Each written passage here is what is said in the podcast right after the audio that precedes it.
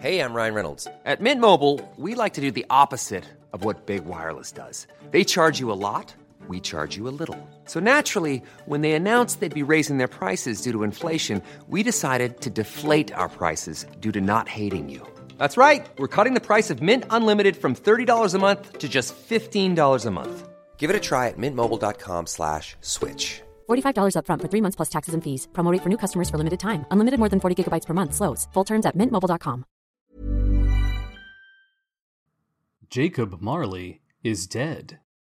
This must be distinctly understood, or nothing wonderful can come of the podcast you are about to listen to.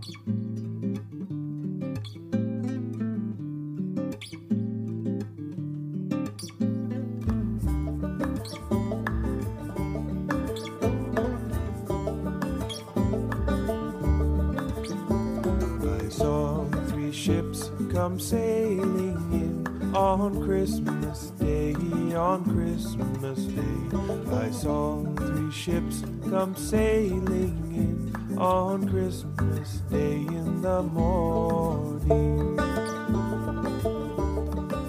Uh, have you watched Falcon and the Winter Soldier at all? I have not. I haven't watched any of it yet. Dude, you got to get on that because it's like awesome. it's, The whole, is the whole thing is out now, right? Or is it? whole thing's out. You can marathon it, and if you wait a couple more months, I'm sure somebody will do a Hobbit version edit of it as a movie because there's a lot of B plots. And look, I love it because there's a lot of slice of life moments in there to develop these Sure. characters. So you've got people like Sam Wilson is just hanging out with his sister, dealing with some real world stuff at one point. I Yeah. won't say any more than that, but like that's the type of stuff. Like we're getting a it's a very diverse and unique portrayal of America for Marvel to do. Like That's that's sort of what I've what I've gathered, which is the first thing I've seen that made me actually interested in watching it. Uh, yeah. Um, because I feel like it's like a lot of the America has a lot to contend with right now, and I feel like those two characters might actually be a really good avenue for that. Oh yeah, I think and I know a couple of my friends have considered uh Bucky a uh a, uh pretty uh boring character to use kind of their words not mine. I I love the character of Bucky. I've loved Bucky since he was um just the sidekick character before uh Ed Brubaker and funny thing about Ed Brubaker, uh he was a writer and he was doing a lot of independent comic books started writing batman uh gotham central Mhm. which which was awesome uh it- great run uh and then uh, when he came over to marvel he wanted to write uh captain america because he loved bucky like he he he read the reprints of the world war ii comic books because he was an army brat he was traveling Right. from base to base so when he got so he would find all these old world war ii issues where there was still a bucky and like he grew up loving bucky and then when he found out bucky died and there wasn't an issue like because he was reading them in order and he missed he started with issue 100 which was a renumbering of a previous running series as captain Okay. america 100 sorry gotta get into it and then he was like so where was the issue where where where where bucky died? I need to find that issue. And because there wasn't an issue numbered where bucky died he thought that was justification enough to bring back bucky as the winter soldier and he wrote the whole thing just to justify and he pulled it off. He pulled it off which yeah, I mean, to his credit, I think Winter Soldier is probably one of like the top five most successful MCU villains. I think Right? that's correct. And I also think that A Christmas Carol is one of the top five stories ever written by a human being. So, you know. yeah. How's that how's that cold open feel, John? That's pretty. That's pretty cold. That's that's pretty cold. Um, Uh. welcome to Jacob Marley is dead. This is a, a podcast that is occasionally, I guess, about Falcon and the Winter Soldier and comic book history, but mostly uh, is about a Christmas Carol. I'm your host, John. and I am your plucky sidekick, Jimmy, over here. Who Yes, is our very our very own Bucky Barnes. Yeah. Yeah, I am the Winter Soldier. Um, well, speaking of of things that are in like you know top lists, uh, we're talking about a show that's in the top 100 greatest British television programs of all time. It's actually number 16. We're talking about Blackadder, Ooh James, boy. specifically the Black Adder Christmas Carol, which was uh, the one Christmas special that they did for the show. I'm very excited about this. I am a huge Blackadder fan. I am excited about this too. I have seen this before in the past for context, Mhm. but also just want to let everyone know while I love this special, I actually really haven't seen any of Blackadder at all. I have seen maybe an episode here or there late night on PBS back in the day, but have only really have seen and rewatched the Christmas special uh before. Uh so this is kind of uh a unique thing because I don't know everything they're talking about in this special, which we'll get into. Um, well, for context, so Blackadder was a uh, a series of four sitcoms that ran on BBC One uh, between 1983 and 1989. Uh, every episode starred uh, Rowan Atkinson, who most people probably know as Mr. Bean and Johnny English. I feel like those are probably his most um, his his most well known roles. I mean, he's he's like a prolific Yeah. stand up. He does a lot of like one man shows and things like that as well. Even if you haven't watched Mr. Bean or seen Johnny English, which fantastic job getting away from the zeitgeist. That's amazing. But if you even haven't seen those things, you probably have seen him in some bit parts here and there in other movies, like Hot Shots Part 2, uh, a parody comedy from the early 90s. Great movie. He's got a part in that. Uh, that's pretty awesome. So he's out there. He's in different things. Just keep an eye out for him, as He- as as most of this cast is. Yeah, yeah. This is this is a like who's who cast. Um, he actually he played Zazu in The Lion King also. Oh, That's that's, the- it. That was Yeah. there was one sitting on top of my head. I was like, "What's that one part that everybody knows him from? What is that? More than even Mr. Bean? Oh, Yeah. Z- Yeah. Zazu. Impeccable timing, Your Majesty. Um, so Rowan Atkinson plays uh, in the Blackadder series this character Edmund Blackadder, and more specifically, he plays um, four to six different Edmund Blackadders over the course of the series because each series takes place at a different historical period uh, in British history, and each series is uh, kind of about a different descendant in this family line of characters called Blackadder. Um, in every series there's also a, a kind of like a, a dog's body or a uh, like a, a sidekick character named Baldric, played by tony robinson who um, becomes like progressively more and more uh, stupid as the series goes on The Um, the Homer Simpson effect. 100%. And then there's kind of a revolving cast of like huge names in British comedy. Stephen Fry uh, is featured heavily in a lot of seasons of the show. Hugh Laurie, right, who people probably know mostly from House, I would assume, but um, he sort of got his start as a as a comedian in Britain in the 80s and this was kind of uh, an early spotlight for him miranda richardson um, there's a ton of people Yeah, yeah. This is the 1927 Yankees of British comedians right here. You have some of the best and most successful British comedians of the 1980s on one series that just were hitting out of the park nonstop. And it's interesting because the original series of Blackadder, we're going to go into the history of it a little bit before we actually talk about the special because I love this series a lot and I, I need an excuse to talk about it. Yay, Um, story time! Story time. So the original series was written by Rowan Atkinson and Richard Curtis, and it takes place uh, during the fictional reign of King Richard IV.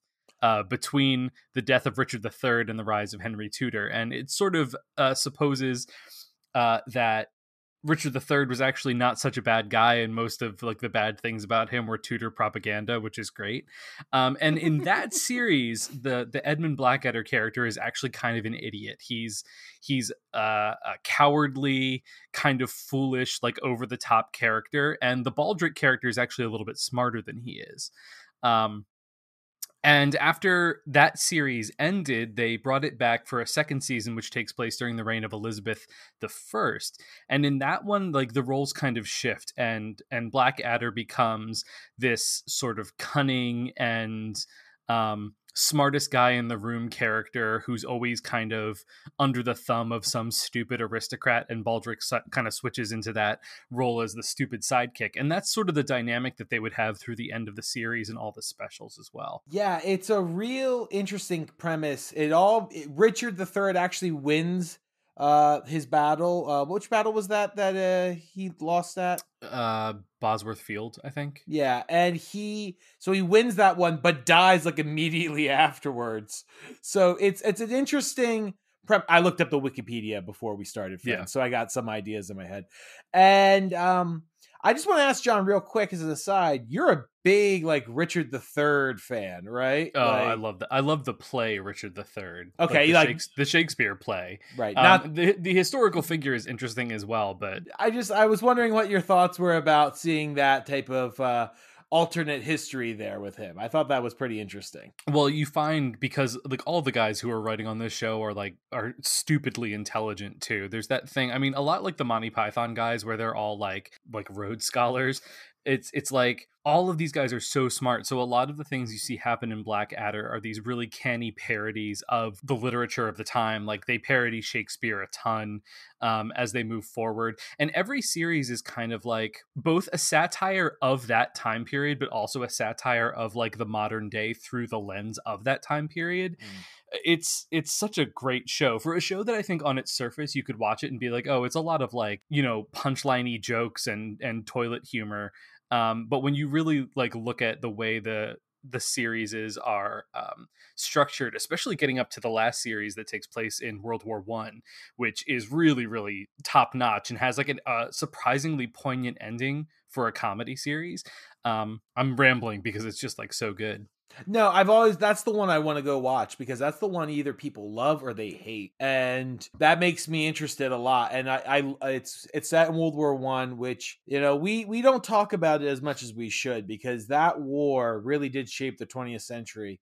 You know, Yeah, what Uh, I'll say about the the fourth series is um I think the fourth series is the point where the formula starts to feel a little bit stale, but the actual like moments that are written in that are sort of payoffs for the characters after four seasons are like the absolute strongest. It's also Stephen Fry's best season on the show. The character that he plays in series 4 is unbelievable is so funny. What we are going to be talking about today specifically is the uh, blackadder christmas special which is called blackadder's christmas carol um, which is kind of a standalone. It's not set in the same time period as any of the other series. It's sort of set between uh, the end of the third series and the beginning of the fourth series. So after um, I think the the third series takes place in sort of like the Regency era. It's like the um, late 1700s, early 1800s, somewhere around there.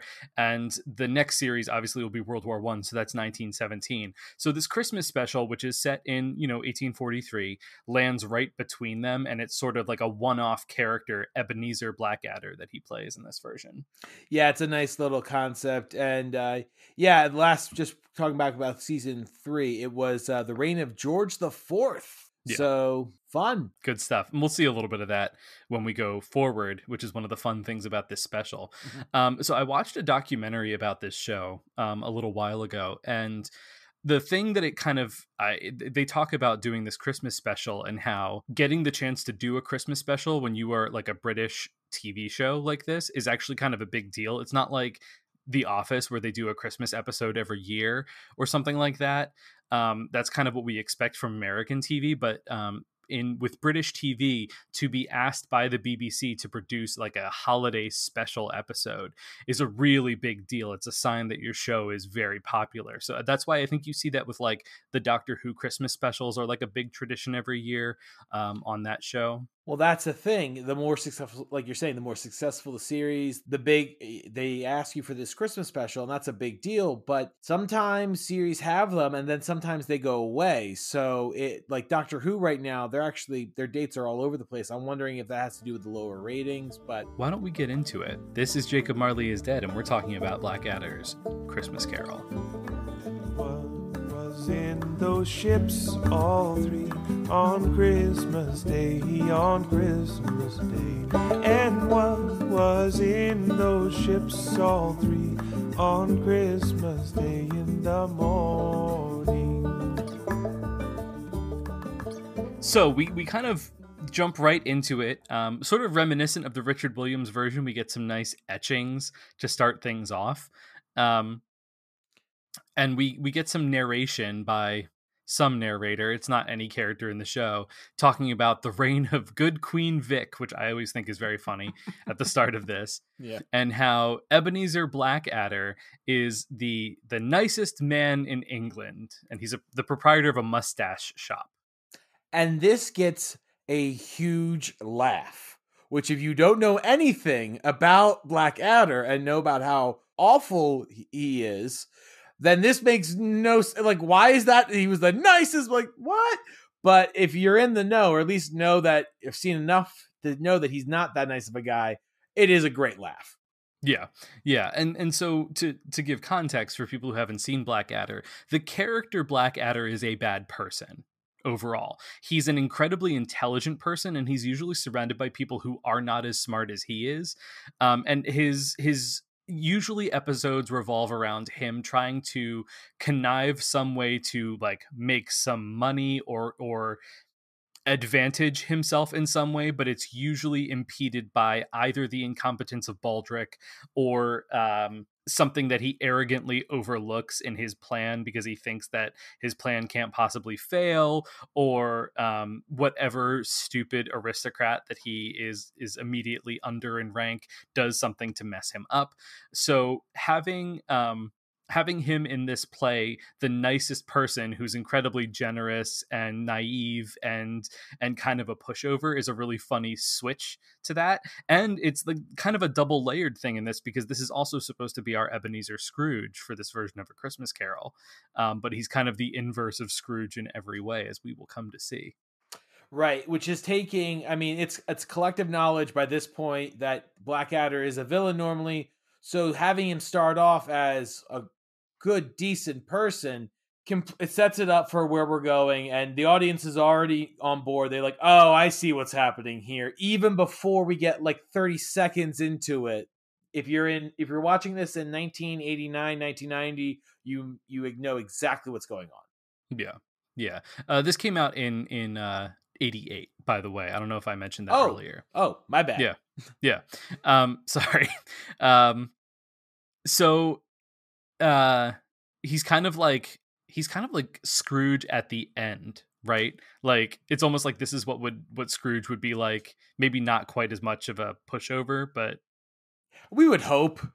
Yeah. we we would hope that, that Scrooge would still have some good sense about him, but right right. Um it- the opening song is like is the blackadder theme song but with lyrics all about what a nice guy he is and about how he like doesn't tolerate like naughty words and and things like that. Um and then we hear him like shouting humbug humbug and it sounds really aggressive and then he comes in the door and he's like offering baldric a humbug which is i guess some kind of like christmas treat in like a little baggie best joke of the episode. I'm sorry. Like it was it was such a line drive hit it was amazing. It was like cuz you you forget because the scenery is so you're so familiar with the setting. You're so familiar with a Christmas Carol setting. Not only the Blackadder setting, but we all know the story of a Christmas Carol. So you're not batting an eye at humbug not at the beginning of that joke. But by the second or third humbug, you might be like, wait, isn't this guy supposed to love Christmas? And just as you have that thought, humbug, sir, and it's Yeah. it's so amazing. It's such a that is a genius joke, honestly. Now, what I do think is really funny is he is like the nicest guy in the world and he's very generous and all that, as we'll see in the upcoming scenes, but he still like kind of takes the piss out of Baldric a little bit, which I feel like is really funny that like it doesn't matter how nice Blackadder is, what generation, Baldric is always still gonna like take it a little bit. That's just kind of how it's gonna have to go. In the nicest way. Like he is trying like it's more like just like little microaggressions all the Yeah. time. like it's just like little snipes here and there and you you can watch this and be like oh he's being really mean spirited but at the same time this guy's a freaking idiot Yeah, he's just yeah. so dumb yeah, Tony Robinson, who plays Baldric, is is kind of a genius. I mean, the, like, and if you see him in interviews and stuff, it's funny because he's this like very like articulate, well spoken guy. But Baldric is like is always kind of implied to be like a slightly inbred like he's a representation of like the the lowest class of british society down through history like the serfs that's just sort of his role in the show Mm. He like that. He's just and he does it so well. It rem- Yeah. it remind it reminds me of their relationship. Reminds me a little bit of uh, Doctor Frankenstein and um, Igor from Young Frankenstein. Like they just they have this rapport between the two of them that's amazing, and I Yeah. I could Yeah. watch them all live long day. Yeah, yeah, it's really really good. Um, there's this really funny bit where like he, uh, Baldric is showing him like the Christmas card that he wrote that they're going to send to the printers, and he he's reading it and like he hasn't used any of the right letters to spell Christmas, and he's sort of like going out like, oh well, Christmas has an e in it, and and also uh, uh, or not an e. Uh, what am I talking about? Has an a in it, and also an i and a t. And an H and an M and an S. oh, you forgot the C as well.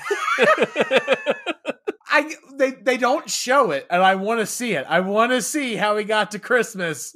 Like he- you just have a ma- very messy Christmas. It just you really only got there from have a, yeah. and then you were able to finish it because it's supposed to say Merry Christmas. But my gosh, what a what a wonderful! It's really funny. Like just Yeah. honestly, it's just a really funny bit.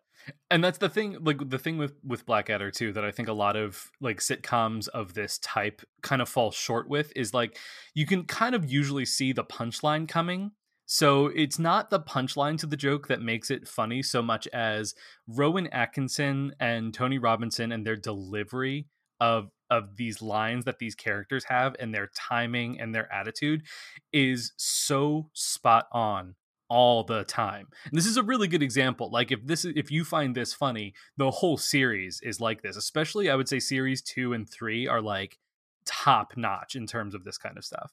Yeah, I, I just gotta see if I have the time. I mean, there's just there's so much content out there. Sure. no one can consume all of it, and we're attempting to get all of the Christmas Carol, and we're not even gonna do that. Yeah. So, like, I'll see if I can get to it, but Yeah. What's nice about it is they're short. They're like British TV series, so they're like 6 episodes. Like they're not very long. there we go. Quality over quantity, people. Quality over quantity. Yeah.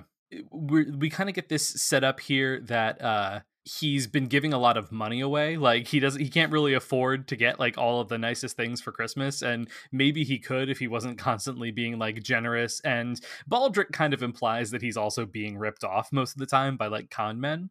And then we we flash over to my favorite characters in this, which are Queen Victoria and Prince Albert, played by Jim uh, Broadbent and Miriam Margolyes, who I guess most of our listeners will probably know from Harry Potter, right?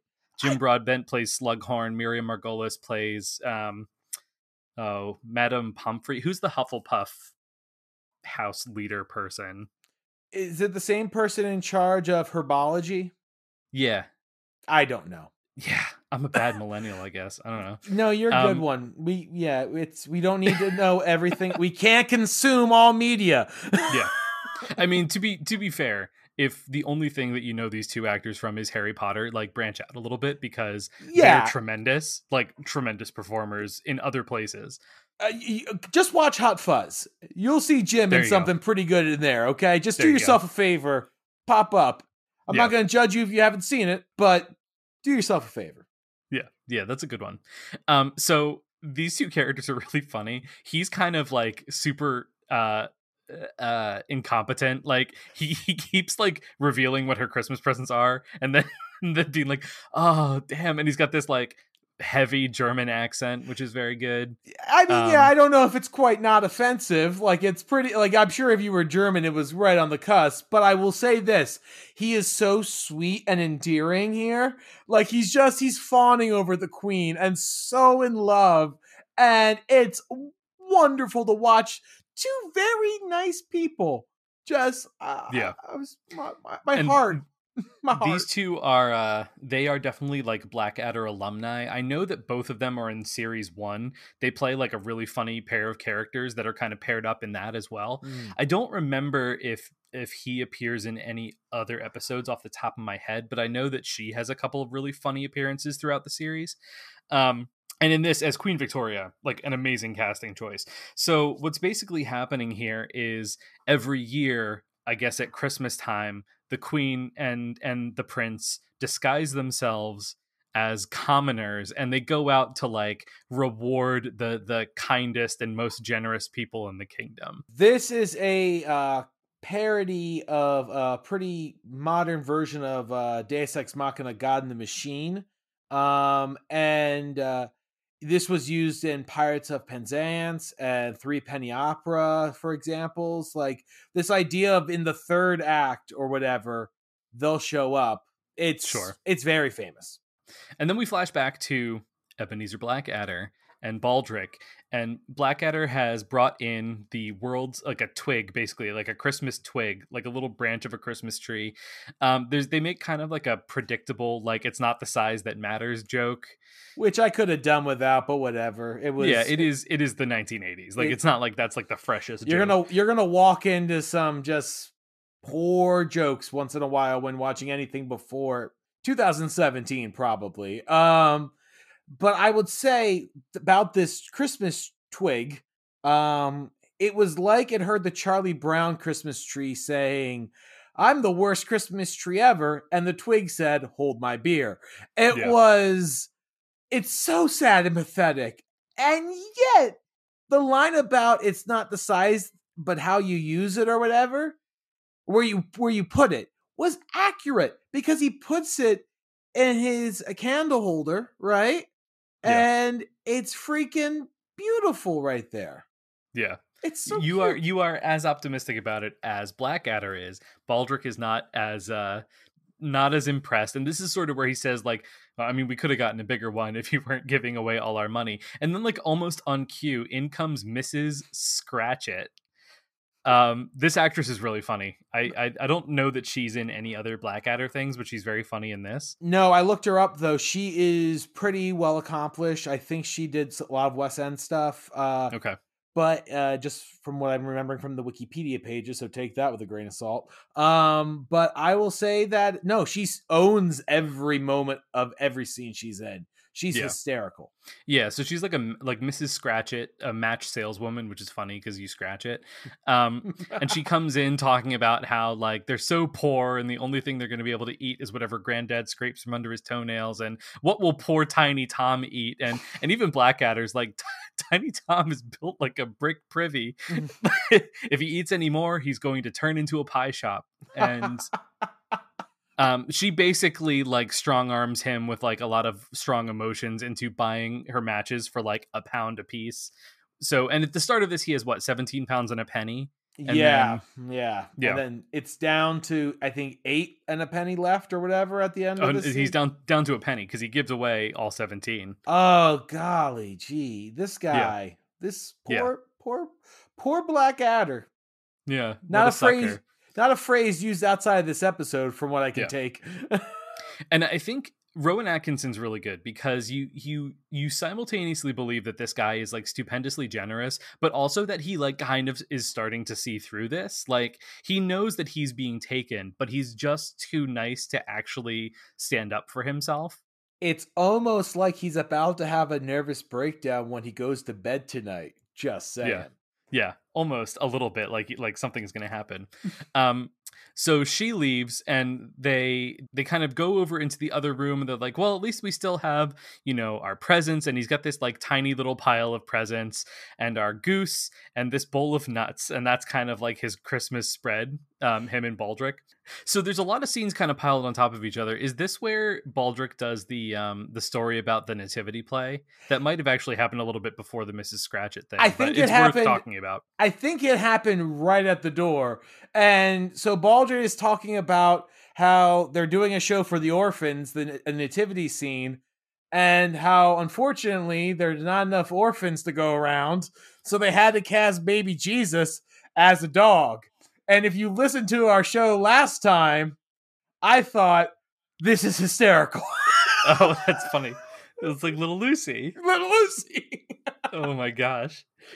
Oh my gosh. There actually are. There's a few places where I was like, oh, this reminds me of that thing from a previous episode. This is like the grand unifying theory. Oh yeah. Um, so what's funny about this is like I guess in the story, the dog, like the the sheep in the nativity play are also dogs that have like wool glued to them, and the baby Jesus dog sees them and like takes off. And Baldric says tries to get a piggyback ride from one of them, which I think implies something else in his innocent little mind. you think? Yeah. Now, what's really funny is there's a line from this that that was in the original broadcast that has since been cut when it's broadcast, where Baldric says they plan to nail the dog to a cross for Easter.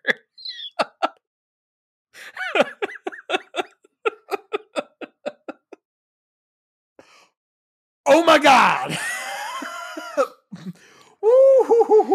And I mean, I get why you cut that. That's a little extreme, but it's that's pretty funny. Different don't know. time, man. You can talk about two dogs about to do the nasty, but you can't mention Jesus getting nailed to the cross. But well, listen, and and it's I think it's probably the animal cruelty more than anything else. But that that cut was made literally like 1990, like like almost immediately after this originally aired. Oh, I bet, dude. I I I I get the idea that it's about animal cruelty. I actually think there's probably like there's probably a- also like your defamation of like Jesus wouldn't want this type of thing, you know, sure, like prob- yeah, probably. which is I think he wouldn't care and maybe have a chuckle. I don't know. I like to think the Lord and Savior had a sense of humor, but there but neither here nor there. Um it's a funny joke. It should be left in. Yeah. yeah, yeah. Um, so then uh, we are introduced to Millicent, who is who is I guess the Fred character in this. Yes. We don't have there aren't a lot of like one to one besides Scrooge in And- this version. This is Peri from Doctor Who, Nicola Bryant, and she is funny in this special. Yeah, and most people are. I, I can't really point to anyone in this who I'd be like, "That's the weak link right there." She's very good though. So she's got this like really high pitched laugh. As soon as she like kind of pops her head in the window before coming in, they Mm. put on a pair of earmuffs just to like kind of cut down the noise. um, and she comes in and she's she's awful. Which, in keeping with Blackadder tradition, there are always these kind of like entitled aristocrat characters who end up kind of um getting in Blackadder's way at some form or another.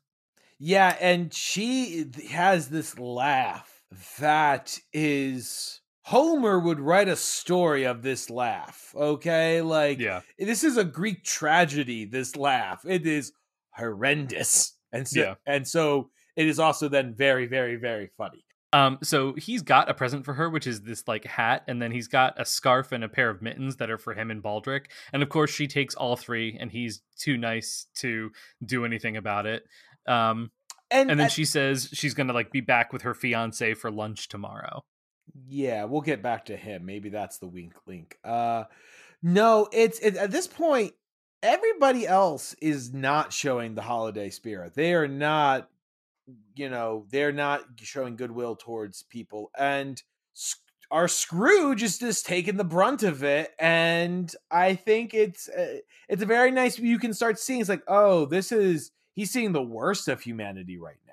Yeah, yeah, in a lot of ways. One, it's like the he's seeing kind of like the worst elements of the season, the the taking and the the the greediness and a lot of the tropes of a Christmas Carol end up getting turned on their heads in this, which is it's interesting how well that fits with the formula of Blackadder. the entitlement of the season. Oh, yeah. like I'm entitled to presents. I'm entitled to being taken care of. Like that Yeah. as- that other aspect of it. Yeah. Um so I'm trying to remember who's next because there's like a whole string of people. I guess Is, Is- the is next yeah. is the next one the kid there's like a kid who shows up singing a christmas carol and then he gives him his last penny and then that's the kid who runs away and he's like oh are you're gonna buy like a christmas pie for your gray-haired old mother and he's like no i'm, I'm going to the gin shop I think I think that's the next one. And then I think we get the orphans?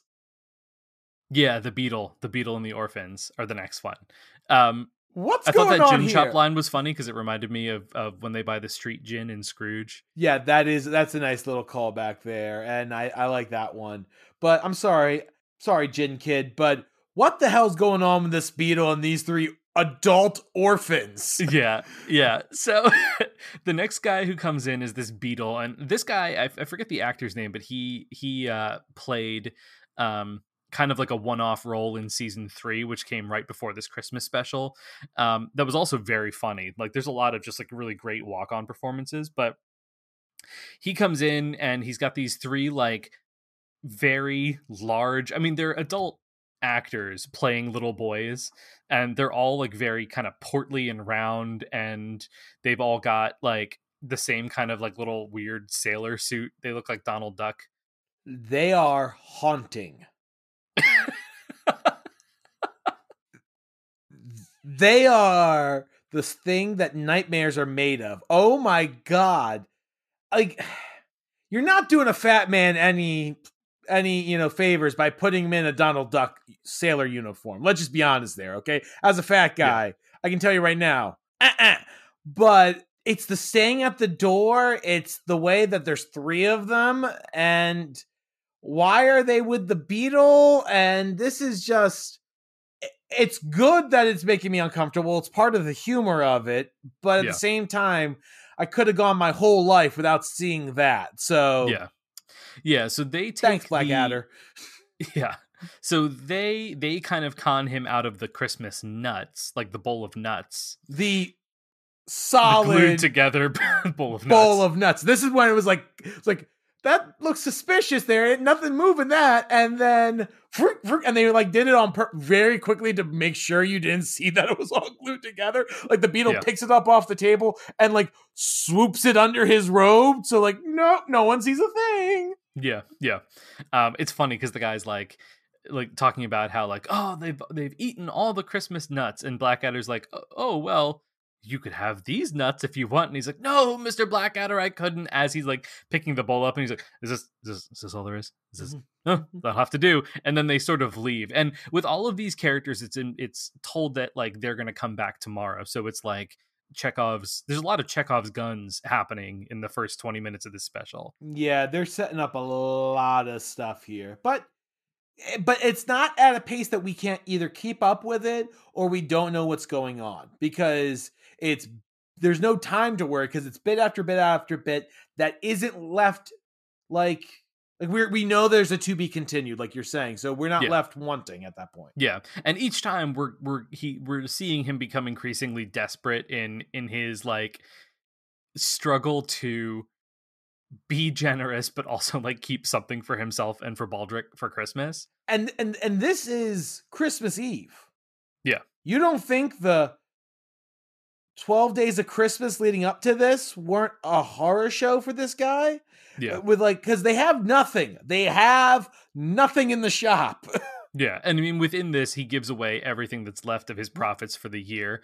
Um, the year! Yeah, and then poor the, guy. the last the last people to show up are of course the cleverly disguised Albert and Victoria whose disguises are uh useless. They are the they are the worst disguises ever which is very funny. They're accompanied by like a palace guard in full uniform and they both just kind of have like thrown like a black cape over their royal garments.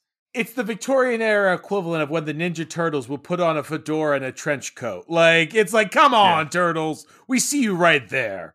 Yeah, yeah. Um, there's a really funny bit in here where, um, because of Albert's very heavy German accent, he asks him like, "Oh, you're not from around here," and he's like, "Nine, nine. I am from Glasgow." and they have like kind of some dialogue about that that's very good. I feel this is the hardest thing in the world actually to talk about like something that's way funnier than anything you were going to say about it. Like by describing all of these things, I feel like I'm making them less funny. i mean yeah That's it. That's all I- you got. you're you're saying something that's accurate, John. I'm agreeing with Yeah. you. What more can I say to your like this is what's happening right now, people. We are talking about a version of a Christmas carol that is not either the normal structure of this of the of the novella, but is so it's weird. But you know, so there's that. But we're just talking about a really good special. Yeah, it's very very good. It's just that's all we're doing. yeah. Weirdly, these like short little TV ones seem to be the ones where we're like, this is great. Oh yeah, it's like they don't try to make you know puff it up and do it poor. Well, this is a moment though where you you almost expect like they're showing up at his door and we know they're on this like errand of mercy to to reward like the most generous people. So you're like, "Oh, okay. So they're showing up here. Obviously like he's going to get this little reprieve here and he's going to be rewarded for everything." And no, they are in fact here to collect charity to give to the kind little old lady next door right? And they ask him for like 10 pounds, which obviously he doesn't have because he's given away all his money. And um, they're like, well, do you have anything else? Maybe a turkey. And that's literally the last thing he has left is this tiny little like Cratchit family turkey that's been sitting there as everything else got whittled away. And he, of course, gives it away. Yes, he does. And that was psychologically the last straw to break his back because my gosh, he's so defeated in that moment and he knows that there's no way out. But I'm wondering if this was just the test they were running on the people of this street or wherever. Like, we just want to see and make sure that you are charitable before we give you, you know, your third Yeah, act what- reward. That's actually an interesting point, but uh, like they arrived after everyone's kind of like bled him a little bit dry. Right. Oh well. I'm sure it'll all Oh, work itself out in the morning. I guess we'll find out. Um, before we do that, however, we're going to pay our clerk. So stick around. We will be right back. If I stopped you half a crown for it, you'd think yourself ill-used, wouldn't you? Hmm? But you don't think me ill-used if I pay a day's wages for no work, do you? Hmm? It is only once a year, sir. It's a poor excuse for picking a man's pocket every 25th of December. Yes, I'm.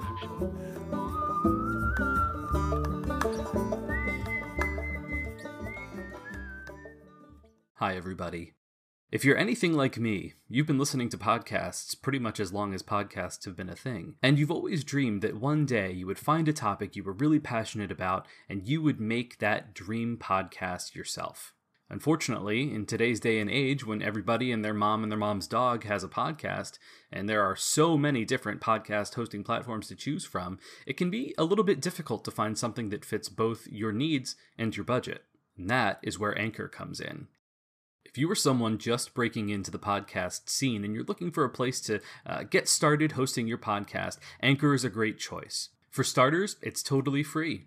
There's no charge to host the files that you need for your podcast. It also has creation tools that allow you to record and edit your podcast right from your phone or computer. So if you're someone who hasn't broken into using GarageBand or Audacity or a more professional program to record your podcast, Anchor has all of the tools you need to record right from your phone or computer. Anchor also provides seamless distribution to Apple Podcasts, Spotify, and many other podcast platforms, so it's really easy for you to reach a broad audience. If you're looking to monetize your podcast, you can do so with no minimum listenership through Anchor. Just record an ad and put a sponsorship segment in your show, and you're good to go. It's everything that you need to make a podcast right in one place. If you want to get started recording that podcast you've always dreamed about today, download the free Anchor app or go to anchor.fm to get started. And that is why Rocky Road is definitively the best ice cream. Fine, I'll give you that if you agree that. If you say that the Toy Stories toys are not alive one more time, I will shove Rex up your. Do you miss sitting around the table getting into long debates about meaningless nonsense? Toys do not have souls! So, are we getting hot wings? Then you need the Moral Combat Podcast, where we take all of your favorite pop culture arguments and debate them tournament style, except while we argue, it's our audience that determines the winner. I used to have trouble sleeping. I just couldn't turn off my brain. Now I drift off planning my own moral combat arguments. I often have strange opinions but can't share them with my family without being disowned. So I call the Moral Combat Hotline. They have to listen. And now I can attend Thanksgiving. Before I started listening to Mortal Kombat, I had no friends or confidence. Now, it feels like I have six new friends, and only one of them is imaginary and speaks in Parseltongue. Now I don't have to be the bad guy in my marriage. They can tell her how bad her taste in movies are. Recorded live via Twitch every week, come hang out and get back to discussing the important things. Available on all podcatchers by searching Moral Combat Pod. Thanks, Moral Combat. Follow us at Moral Combat Pod on all social media platforms or go to our website, www.moralcombatpod.com, to find out if we're right for you. Side effects may include shouting at your listening device, replicating similar arguments with your loved ones, voting on multiple platforms for the same matchup, submissions of your own picks, urges to leave voicemails, desires to guest host, pondering who hurt Greg, and many, many more.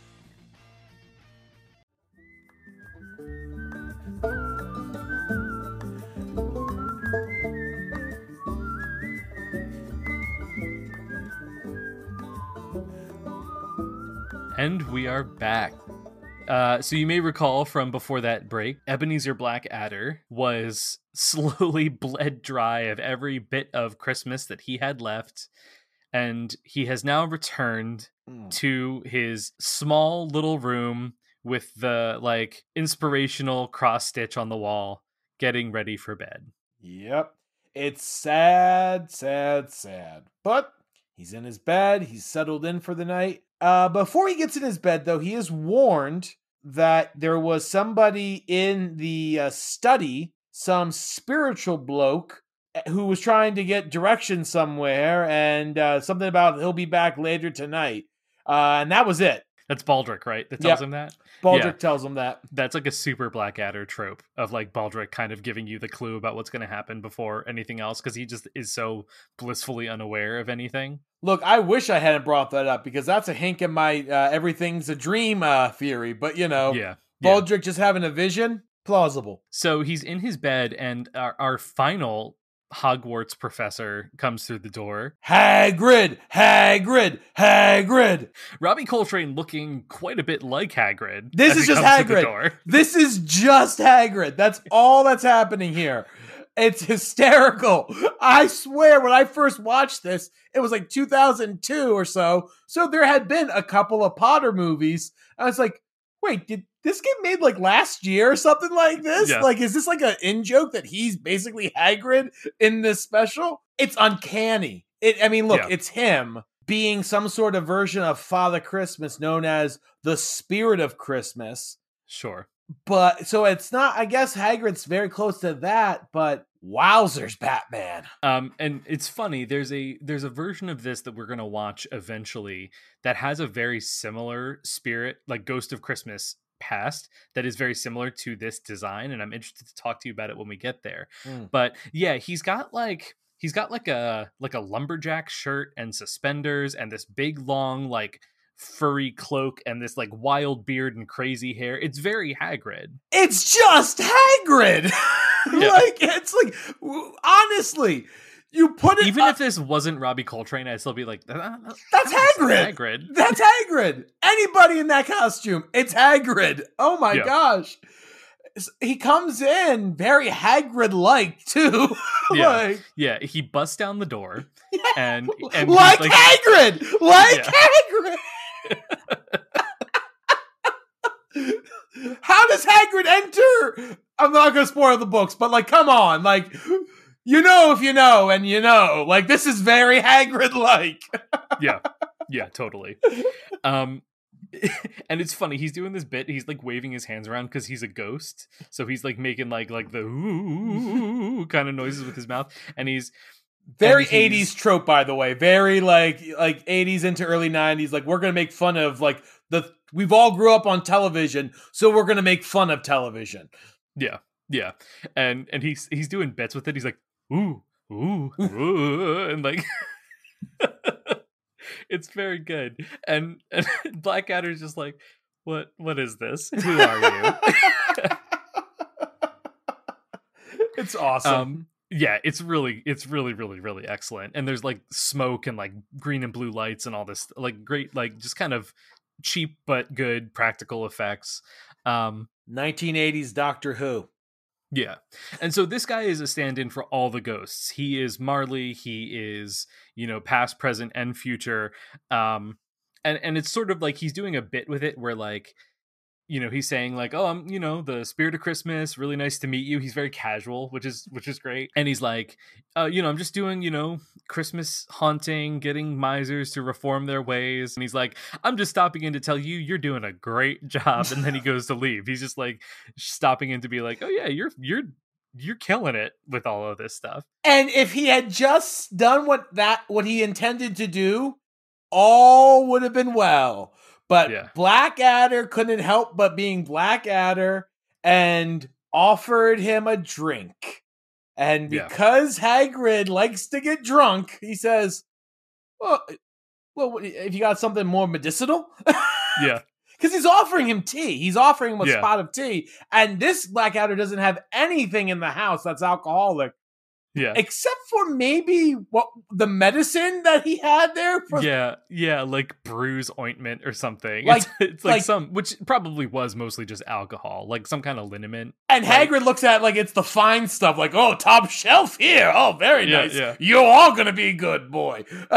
and he starts drinking, and they have a different way of doing it. Because in this version, it's more about like ancestors and stuff like that, right? yeah And he well, and he sort of talks to him. He's like, "So, like, how do you like how do you reform these misers?" Right. And he's like, "Oh, you know, sometimes it's just like showing them what you know they did when they were kids in school, or sometimes, um, you know, showing them, uh, you know, the future or like their ancestors, that kind of thing." Um, and he's like, uh, "You won't need any of that, will you? you're you're you're the good kind." He's like. Oh, but you want to you don't want to know about your ancestors, and he kind of like lays it in there, and then Blackadder's like, "Oh, they were bad, huh?" I shouldn't have said that. I should not have said that. I shouldn't have said that. Why? Why? The Yeah. prime directive. Don't break the prime directive here, dude. You're screwing it up. So so he's like, "Oh, you have no idea. They were so awful. Here, why don't I show you one?" And he sort of like waves his hands around and and makes a noise, and we get a flashback to Blackadder the second.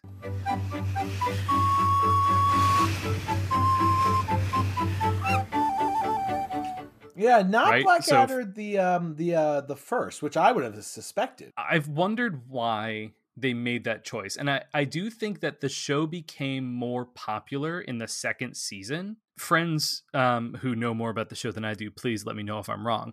But for a couple of reasons, I think the formula kind of locked in then. Like basically Blackadder as, as a show doesn't change very much aside from time period from the second season through the end. Like the character of Blackadder is basically the same character with like a couple of minor differences depending on the situation.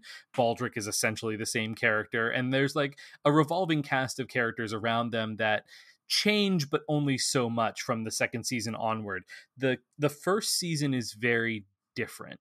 Right? It has a different feel, a different kind of tone. The character of Blackadder is very different, and I think they had to choose, they had the time to do like two versions of past Blackadder, and then there's like a future one that they do.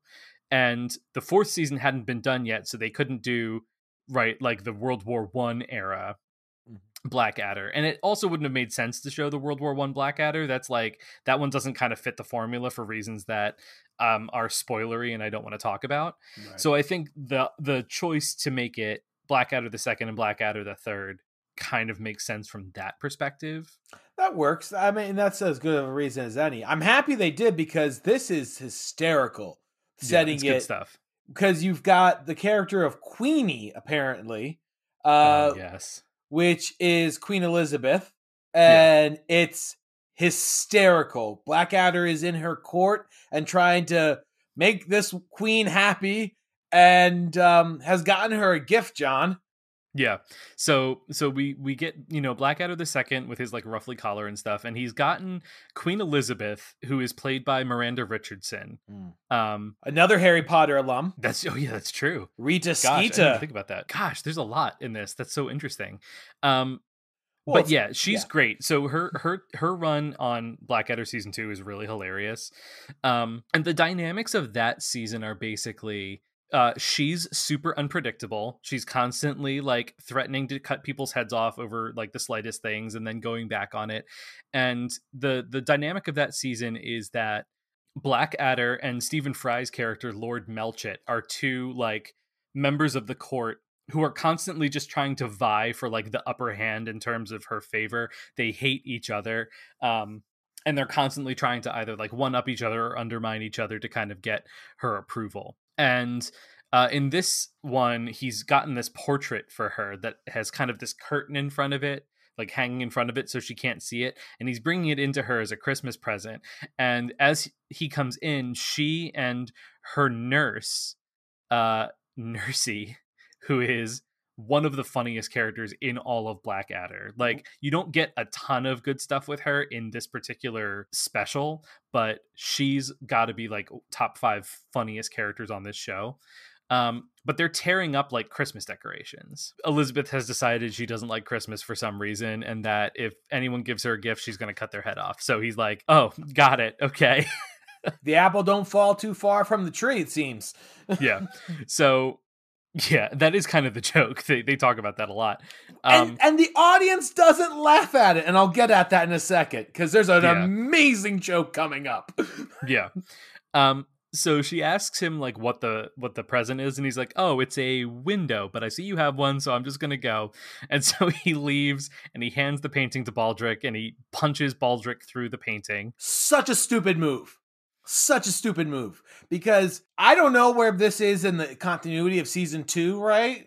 Yeah. But I gotta imagine by this point, Blackadder knows that Queenie probably has like a flippant decision making process. So like there's a possibility of this getting just turned around right away.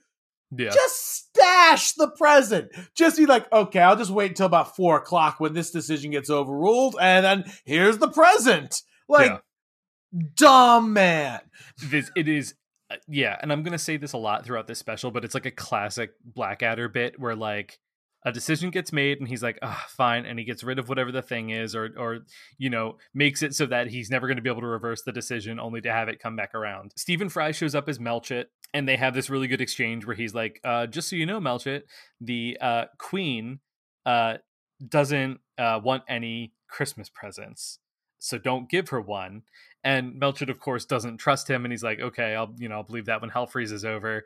And he goes in to give the queen a present, and Blackadder kind of follows after to be like, "Okay, let's see how this goes." So before this, before he goes in with his present, Queenie and Nursey are talking and talking about the season and reminiscing about it, and it's the inevitable face turn on the holiday that you know is coming. Yeah. yeah. And as they're talking about it, they would talk about how they would know by that season whether or not King Henry VIII was going to get a new was going to get rid of his wife or not because we always knew they were safe if father gave them a hat. it's an amazing joke yeah, and not a, a history nerd joke and not a peep from the audience which two things one if this is canned audio they wanted only the smart people to laugh at that one at home, which fair to them. And two, if it wasn't, if it was in front of a live studio audience, they are the dumbest live studio audience I have ever listened to in my life. What a yeah. great joke. What a solid yeah. joke. So Melchett comes in and he's got this like elaborate crown that he pulls out from under his robe to give to the queen. And she's like, Oh, good, a present. I love presents. And of course, Blackadder's like, Come on. um, and then she turns to Blackadder and she's like, "Do you have a present for me?" And he's like, "Ah." Uh, and then you know she threatens to cut his head off because he doesn't have a present, and he's like, "Oh, okay." Um, and he reaches into his pocket, and I I don't know if I mentioned this, but earlier in this little like kind of flash sideways, um, Baldrick gave him like a gag gift that's like a little piece of paper with a death warrant on it. Which, and which, come on, like, yeah, come on, yeah and so you know uh, Blackadder reaches into his pocket and he pulls it out, and then he asks the Queen and Melchett for their autograph to keep him company as he as he waits for his his execution. So she signs Melchett's death warrant, and he's going to get taken off to be beheaded. And she can't go back on it because it would weaken the respect of the crown, like the yeah. like the position of the crown, which yeah. is like that's such a great joke if you're living in the United Kingdom in 1988. Like, yeah, yeah. I think the the line is like, um, like I can't go back on it or she like looks dead at the camera and she's like or it would undermine the entire British constitution. Right. Like it's Yeah. fantastic. yeah, the way this show satirizes British like politics and British society uh is really tremendous. Blackadder ends up inheriting basically like all the stuff that like the queen was going to give Melchett like a title and a castle and and like a uh attractive lady as his wife or whatever. Who was And- who was dating Blackadder at the time? Oh yeah, yeah, that's true. I forgot about that. Um, and so then all of Melchett's stuff is basically going to be given to Blackadder, and then the the flashback ends, and we're back in the room with uh, Ebenezer and the ghost. That's not what you want to be showing our poor Ebenezer here. And so basically, like this, you start to see like the crack in in his worldview happening because he's like, what what a what a cunning fellow, like like what a witty move, and he's like, oh yeah, but he was really terrible and and and awful. Yes, yes, but he was also quite funny and everything like that. Like Yeah. he was his own hype man, and it's you can see it's not an impossible turn because, like we said, these little like snipes and like n- like observations he would be making throughout the first act of the episode, they're there. So Yeah. this plant is dying, but only needs a little bit of water, and ooh, we're gonna get a freaking bad flower in a little bit. Yeah. Um so he he then goes to show him him another uh another vision to just really solidify like how bad these blackadders are because I think the ghost can tell that he's like a little bit interested and he's like no I'm going to show you one that like really really will solidify it. And we flash back to Blackadder the third, so the third season of Blackadder.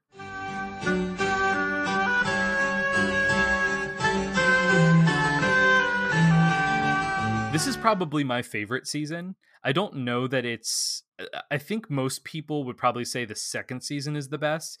I, and I don't. They're all so good that it's hard to say. I think I like the character dynamics of this, and I particularly like a character we're going to meet in this version, which is Hugh Laurie as George the Fourth. Really, really awesome. He's so good. he he never gives less than 100% to anything he's doing and he is on fire this entire episode he's amazing Yeah, yeah, he's really good. So, um, in the the third series of Blackadder, Blackadder plays basically a domestic servant.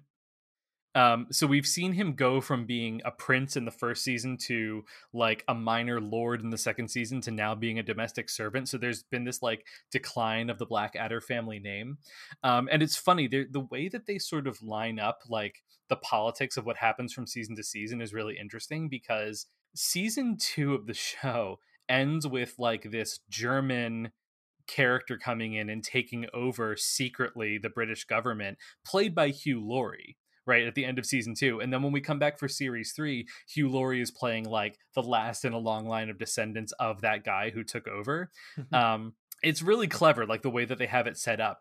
But now he's the prince, and he's super foppy. He's got this like you know powdered wig and like a ton of makeup and and basically represents like the worst of the worst of like the regency era british aristocracy and he's like a, and kind of an idiot like super incurious and and like almost fratty and broy at the same time. Yeah there's this bit where uh, he wants to play a game with blackadder in a bit and he doesn't quite get the rules and he does my least favorite thing anybody ever does. As soon as they have to learn rules for a game they quit. Yeah. and i hate that trait i hate that trait in people because they're not willing to learn. Take the damn time to learn a game. This has been rants with james. Um how's everybody doing out there? Everyone good? Well, and that's like the funny thing about George as a character. Like I think what makes him so great is is season 3 really represents that like um that class divide and like the way that super privileged people just have absolutely no concept of what the world is actually like and like how a society should function because they're in like an ivory tower and meanwhile you have like blackadder who's this like incredibly intelligent person who by merit of his social class is sort of stuck in this subservient role and the only way he can punch is down at baldrick it's awesome what what is happening is um, Blackadder, who's you know the head butler, is is coming up with this scheme where he's going to con George into giving away all of his Christmas presents. Um, and he's got Baldrick like a costume, like a to like dress as like a poor old like homeless woman, and um, he tells him to go get dressed, and then he comes in. Uh, is this where they play the charades? Yeah, this is where they Yeah. This is where they play charades and they don't know how to play charades, so they stop playing charades. I'm going to stop now. Oh yeah, and that's the whole thing where he's like, no, two syllables, and he's like, two silly bulls. What, like in Noah's Ark? I can't. I'm going to go off on my rant again, John. Keep going. Keep going. Yeah.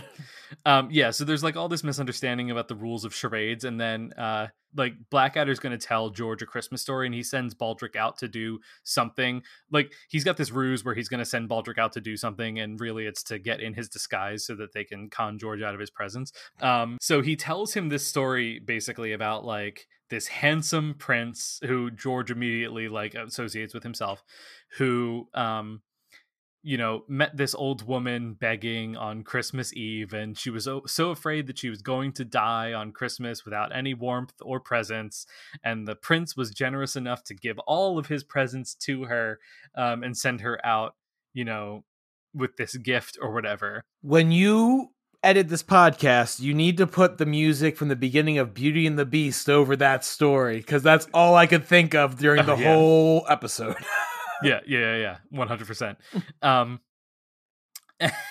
that's actually very accurate. Come to think of it, um, and so then there's like a knock at the door, and this old woman comes in, and and Blackadder's like, "Oh, look at this!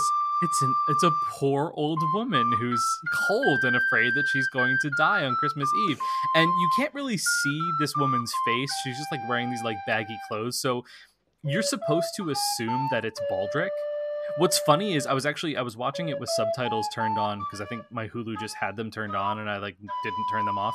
And the the lines that the old woman has are attributed to Baldrick, even though we will come to discover this is not actually Baldrick. That's like the reveal. I wonder if it was Baldrick. I wonder if they still had the same actor doing it because, I mean, he, had enough time to do a quick change there, and you didn't want the audience to know anything about the bit. Or uh, it's a good enough disguise that it could have been somebody else. You really Sure. don't know, but you know that we we are set up to have Blackadder have a dis- disguised old woman come in, so everything's going according to plan. Yeah. Um, and so, you know, George feels great about himself for giving away all his presents. And he also tells her, like, he like Blackadder's following her, like, should I, you know, make sure she doesn't take the silver? And he's like, oh no, give her the silver. And he's like, oh, very generous, Your Majesty. So he goes out into the hallway and um Baldrick comes in wearing a very different and obviously not the same old woman disguise. And he's like, Baldrick, where were you? And he's like, Oh, I was just showing this this old woman to the door. And it turns out that he this old woman was collecting charity and Baldrick like let her in to collect charity. Um classic Baldrick. That's Baldrick. Yeah. and basically Blackadder's like, well, it's a shame that she has to go out into like the cold, dark London night. And Baldrick's like, oh yeah, she won't be safe out there. And Blackadder's like, well, she certainly won't be safe from me, sort of implying that he's going to go mug this old lady for the presents. And that's where the vision ends. Right. And it's like good joke, good setup. Uh it's a very nice trailer for these are like very nice like little teasers for the Blackadder series. If you like these bits, go back and rewatch it. I'm definitely considering it again. Yeah, yeah, it, it's it's like a top five for me, certainly. Um, so when we flash back, Ebenezer Blackadder is like, so he got the presents. well, yeah, says Hagrid. So yeah, he comes out of the dream um sorry, vision quotation marks around this whole gimmick. And he's and he and he's like, "Wow, he did he get the presents?" And he did and so he's like, "Well, yeah, but that's not the point. Come on, dude. What you what you doing here?" Whereas it's not his fault that, you know, Hagrid is showing him all these like little visions of a better life because as charitable as Blackadder is in this episode, it's a bad he's like he's living a rough life because of it. So Yeah. he it's like he's getting this all the stuff and he's gonna turn and just as he's about to turn, Hagrid shows him one more vision. Yeah, so he shows him the future.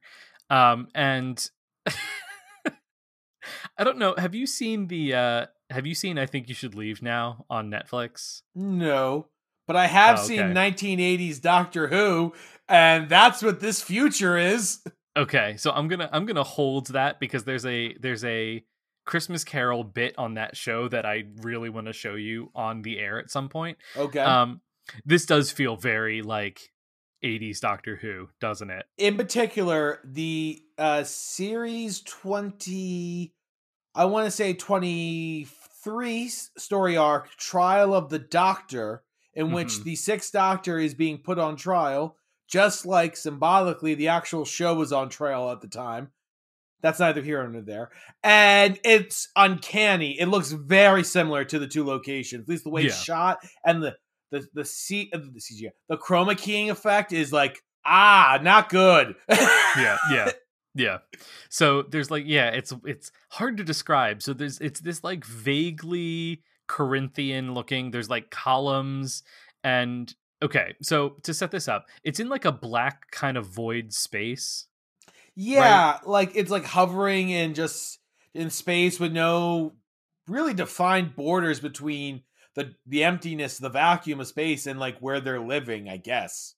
Yeah, and there's like columns on either side, and there's a walkway up the middle, and there's like lava on the floor, and there's this big giant circular screen up behind all the characters that shows like extreme close-ups of their face when they're talking, which is a really great effect. Yeah. Um, and so we have a bunch of characters we've already seen. So we see um, Miranda Richardson is back as Queen Asphyxia, who's like the the ruler of the known universe in the far future.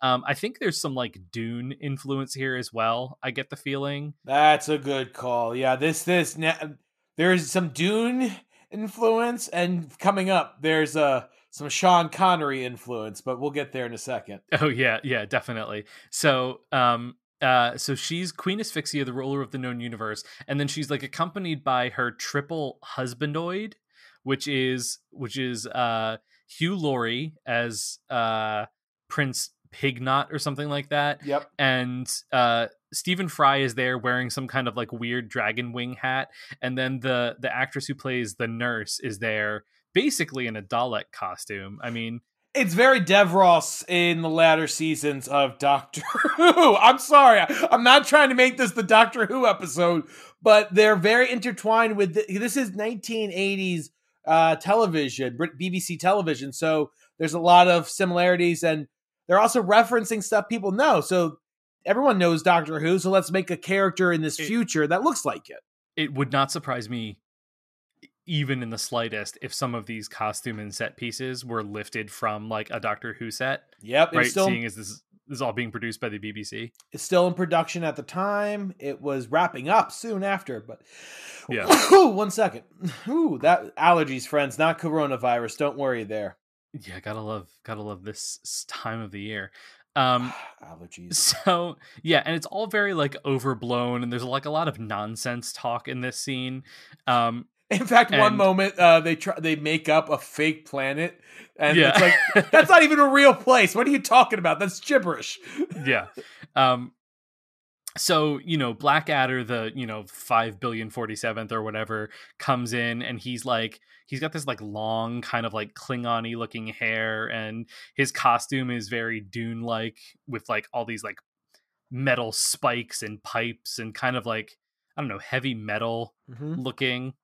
Um and he's like, I guess, the leader of some kind of army or something like that. The Navy, if I'm not mistaken. The yeah the, the yeah the the imperial navy and um they're basically interrogating him about like his uh um various victories throughout the universe and this is basically like the future if blackadder if ebenezer blackadder becomes a bad person this is what the future looks like Right. That was Right. why I, I was. I was just like, this is if he turns bad, this is what happens, and Yeah. and what happens is some messed up stuff right here.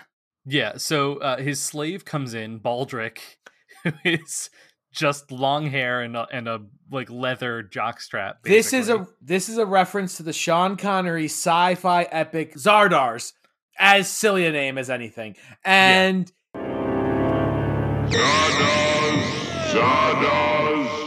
and that's the exact vibe of this scene. I feel Oh, like, yeah. is, is like that era of like trippy 70s sci-fi. B- Barbarella, you know, like all that type of sci-fi stuff. If you Yeah. if if you go back and have the stomach for it, and Sean Connery wears, besides some belts on his chest, Yeah. the same exact opposite uh, outfit in red. It's amazing. Yeah. It's um it it it's horrifying. And Really. Tony Robinson and and we will see Rowan Atkinson in this costume by the way. Both of these guys like do not have the body for this and it makes it really funny. Tony though owns it. Tony owns it when he comes in. He's got like the whole Superman pose on.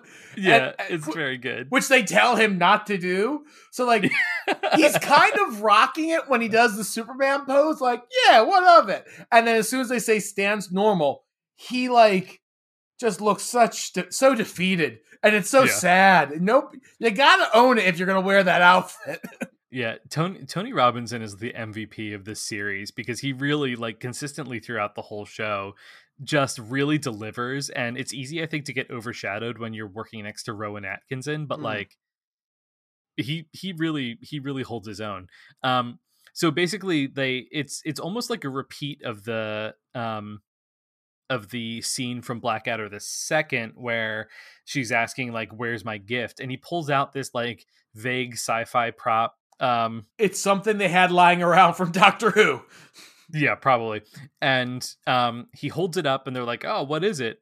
and and he's like oh, let me show you. and he basically like zaps the triple husbandoid out of existence so all those three characters are gone and then he basically is like okay now your majesty you're going to make me supreme leader of the universe and you're going to sew a new button on my uniform and you're going to marry me and she's like i thought you'd never ask and so basically what we come to learn is that if Edmund Blackadder becomes a bad person, his ancestors will rule the universe.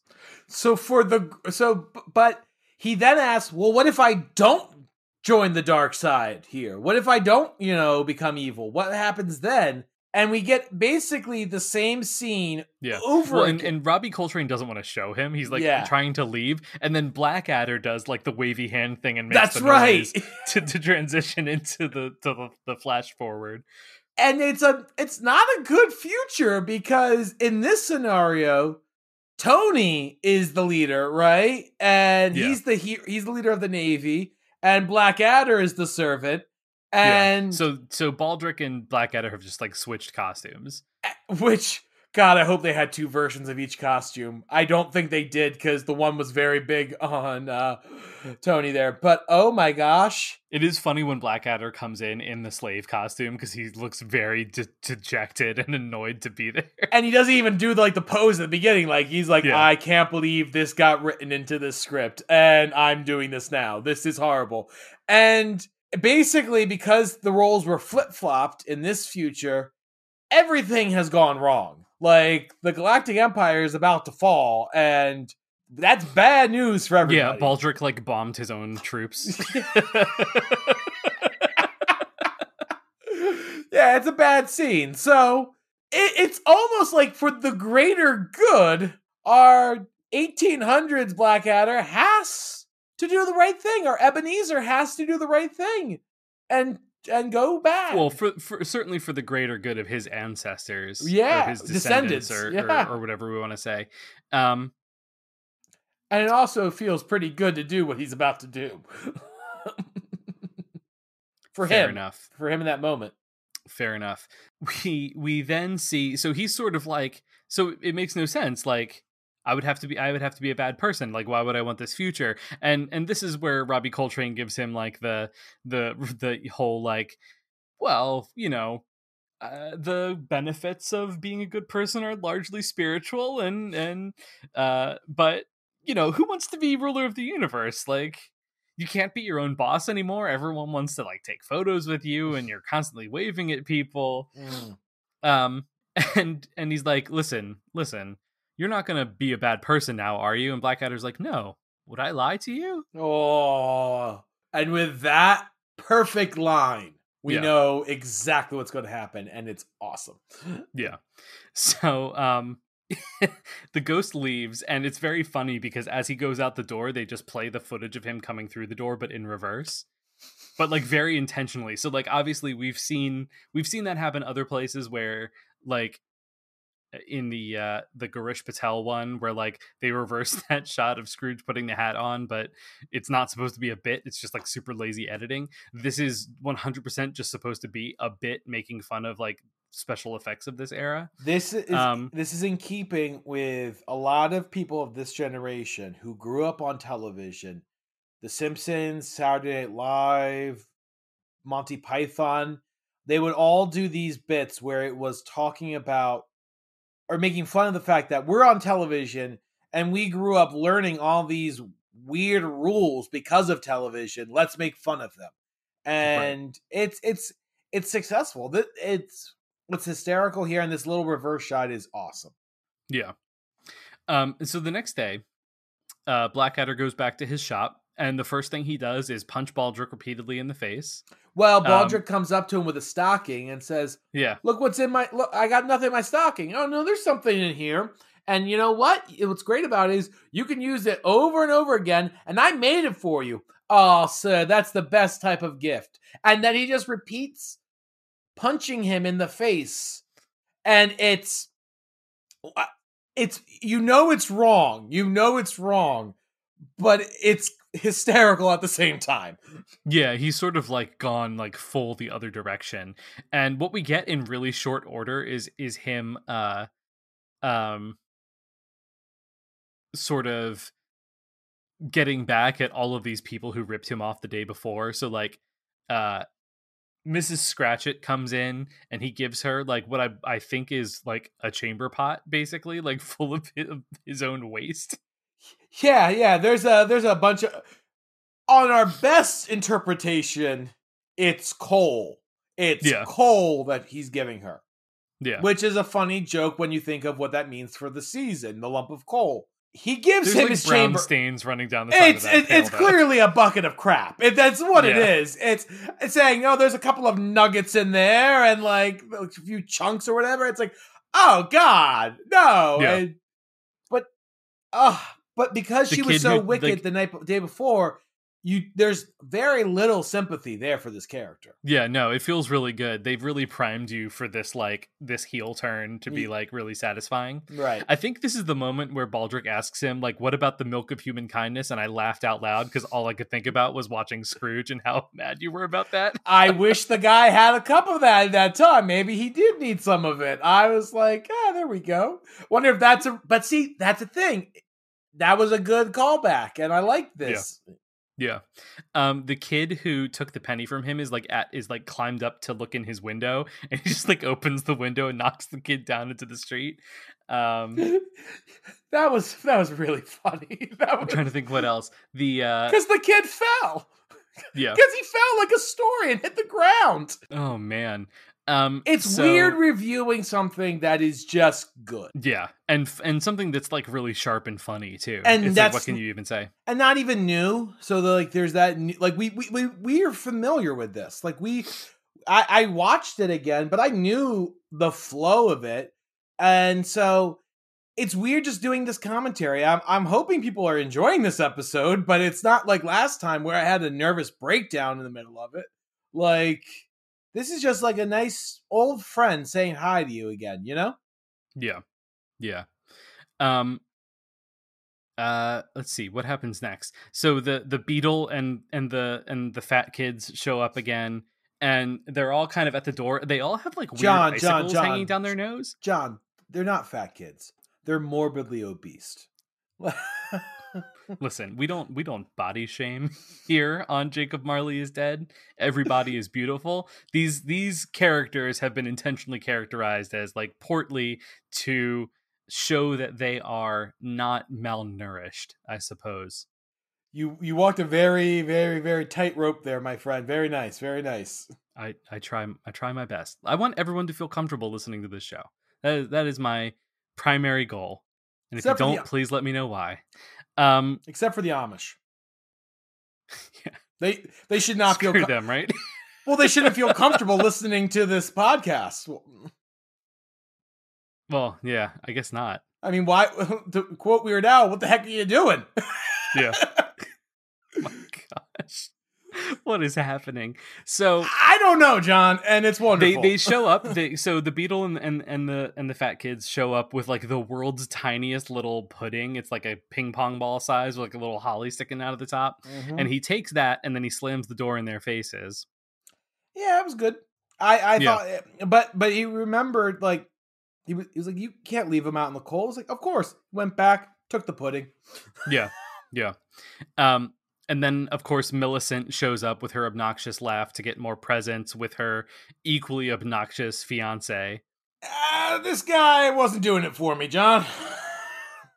So this guy, the actor or the character? Um, yes. Oh.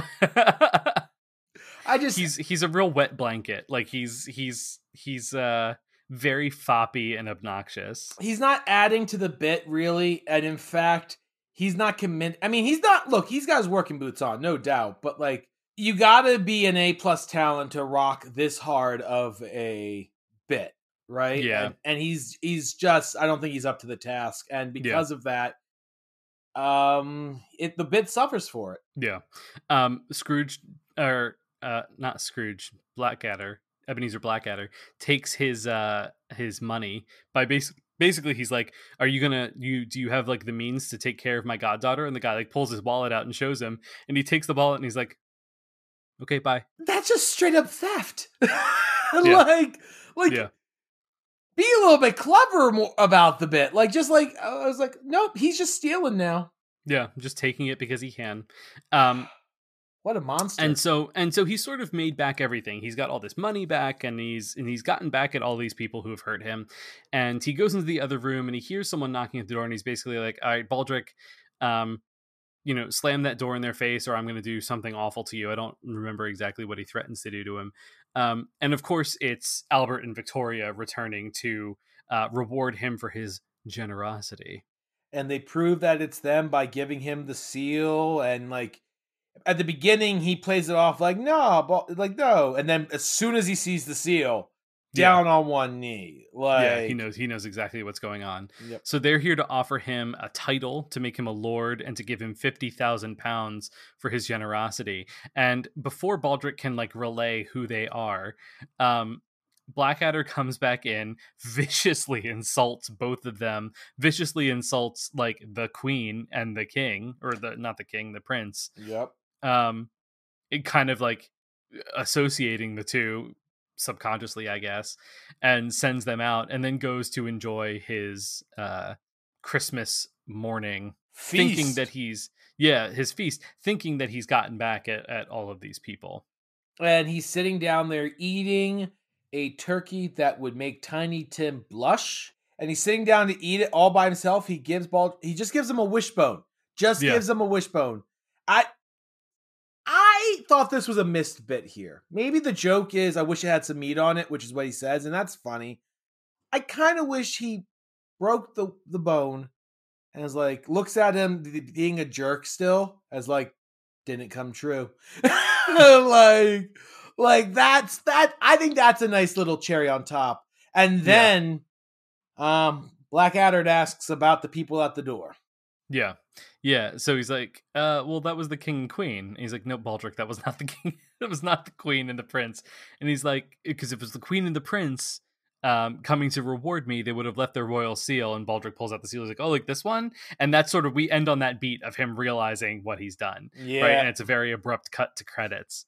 Um, which is in keeping with Blackadder. That's they usually end on like a beat like that, where like the other shoe drops and he realizes. Um, and either sometimes he gets ahead, sometimes he doesn't. But in this case, he did not. Probably lose his head soon enough. Yeah, Uh yeah, and that's it. That's Blackadder's Christmas Carol.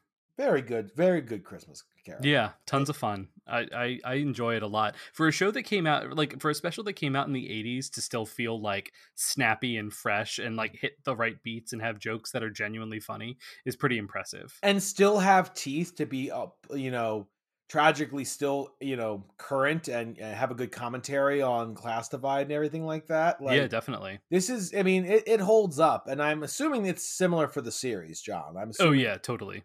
Yeah, So- and and I think some of like again, it's it's very. um I feel like a lot of comedy and like a lot of sitcoms not as many as should probably have moved beyond the like setup punchline kind of humor that you see in Blackadder, but I think it's really um the way that they handle it, the way that it's written, and the way that it's performed, these guys, from what I understand on set, were genuinely constantly trying to make each other laugh and trying to come up with like the line or the read or the added little bit or ad lib that would get a laugh out of the other performer. And you really see it because they're really swinging for the fences all the time uh, in terms of their approach to this stuff. Well, you get the sense just from their work together, not only on this, but really everything that you see these uh, this crew of actors, uh, the friendship. You Yeah. know, I mean, some of Oh, these, yeah. and and that that carries off into what they're performing and what they're writing and the pride they take in it. Like, Yeah. you get the sense that they wouldn't want to let each other down. So, Jimmy, what gets your Christmas turkey for this episode? Um, it's kind of hard because everybody's really bringing their A game here. So I Yeah. think if it's going to anything, it has to be something that really stands out. And I think I have to give it to Rowan Atkinson because Yeah. he's the glue that holds this whole thing together. Yeah. He's he's everything has to travel through him and relate to him in some way. And when you write a script with that premise, if that person doesn't hold up their end of the bargain, you're up shit's creek without a paddle. So I think this he as Ebenezer Blackadder, I think he gives us a hell of a performance and um, deserves all the praise that he gets. Yeah. Yeah. John, what's uh what's getting your uh Christmas turkey? As much as I want to give it to Rowan Atkinson, um, I mean, he, I guess he's the right choice. He's kind of the obvious choice too. Like he definitely has like the lion's share. I think for me, I'm going to give it to Robbie Coltrane, who I think, I think that his whole performance of being like really over the top as he comes into the room, a lot of his line delivery is also really like good and snappy in this. He's he's just so funny in this role as the ghost as like the spirit of christmas the way that it's written is really good um yeah i think i think it's robbie coltrane for me And and and uh I- mean we get to we can do the next bit if you want to, but it's gonna be hard picking. So yeah. Oh the yeah lump of coal what, what would you say gets your lump of coal for this I guess by default, the fiance, uh, uh, his goddaughter's fiance.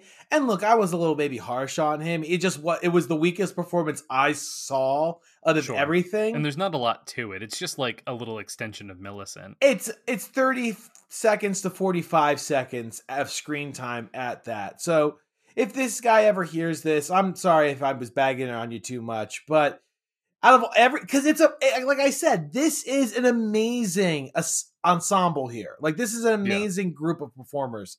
All these actors are just top notch.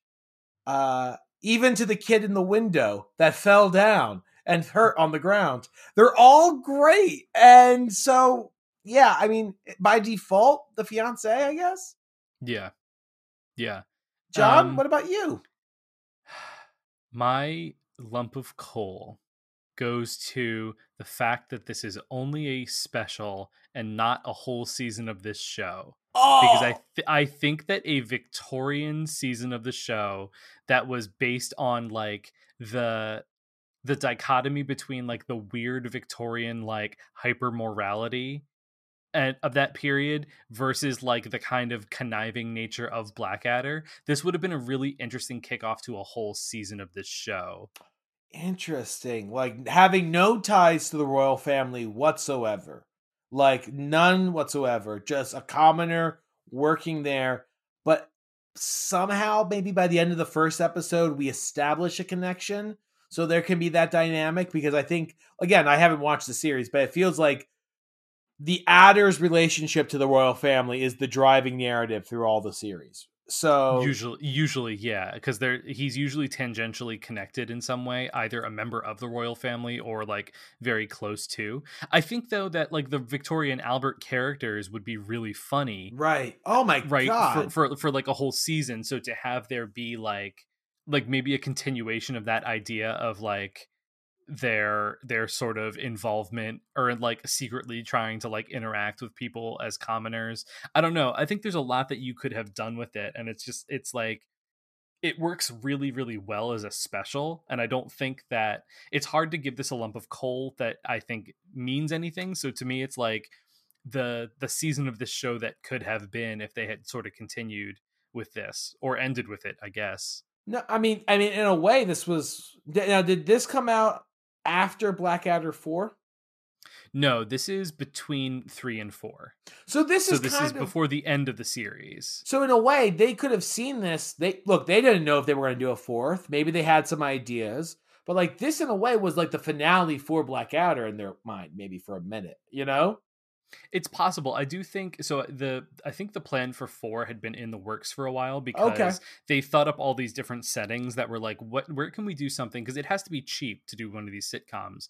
Period. So setting one where it's entirely in the trenches of World War One, oh, and you don't really have to have any sets because it's just the trench. I gotta watch that series. Like, eh, like I, I, I love. You'll like that series a lot. I love the uh, World War One history. It's such like I was saying earlier. It's so overlooked. Old world ideas meeting a new world head on, and Yeah. there's that that is like a central theme of that season. I think you would really like it. But I do say watch the whole thing Right. up to that point because it all kind of builds. Um season 4 is like a really good capstone for the whole thing. Um do you see this in your Christmas future or is it staying in your Christmas past? well, it's, it's kind of self evident here. This has been in my Christmas uh, past. It's been in my Christmas present, and it will be in my Christmas future. Will I always bust it out every December? Not necessarily, but if it's on, if I'm reminded of it, if I'm if uh I'm doing a podcast with my best friend about a Christmas Carol, I'll, I'll watch it and have no complaints and question what it is after last episode when I watched whatever the hell that was. It's a really, it's definitely in my Christmas past, present, and future. How about you, John? Uh I watch Blackadder like once a year, so this this is probably in my future. Wowzers! Like, like the whole series. Yeah, it's one of those shows that I uh, it's like it's like a comfort food. Like you put it on while you're playing a video game or or like cleaning the house or something and just have it running in the background because it's just effortlessly watchable. Nice. So this this definitely will come up in the rotation because I'll just take any Blackadder content I can get. Um, and this is a very good Christmas special too. So definitely.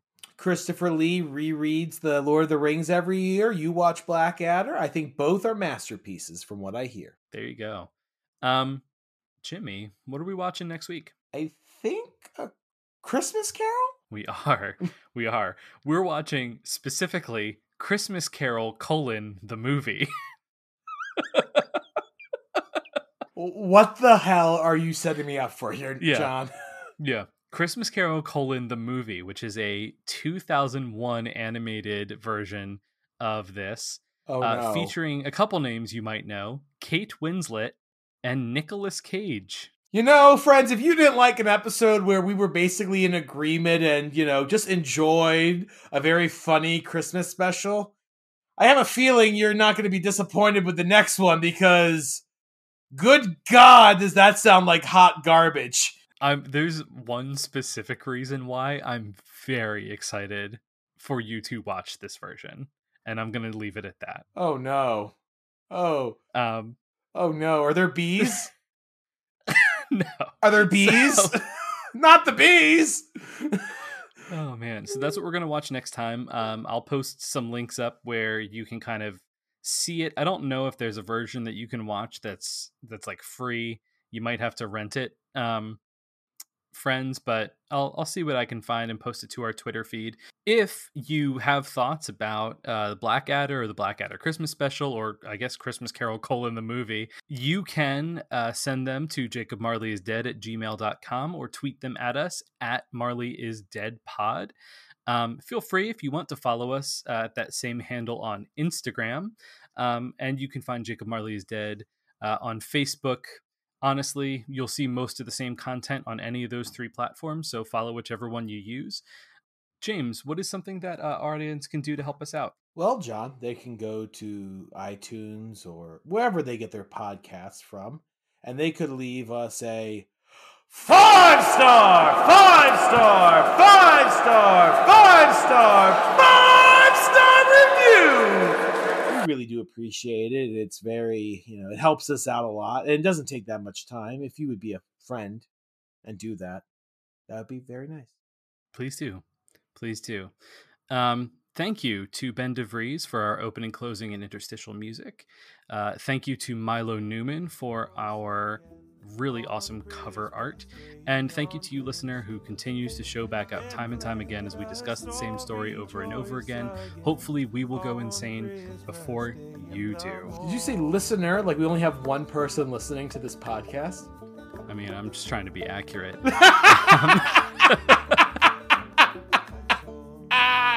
we love you guys. We appreciate your your attention to our weird little project. And until next time, as Tiny Tim observed, God bless us, everyone.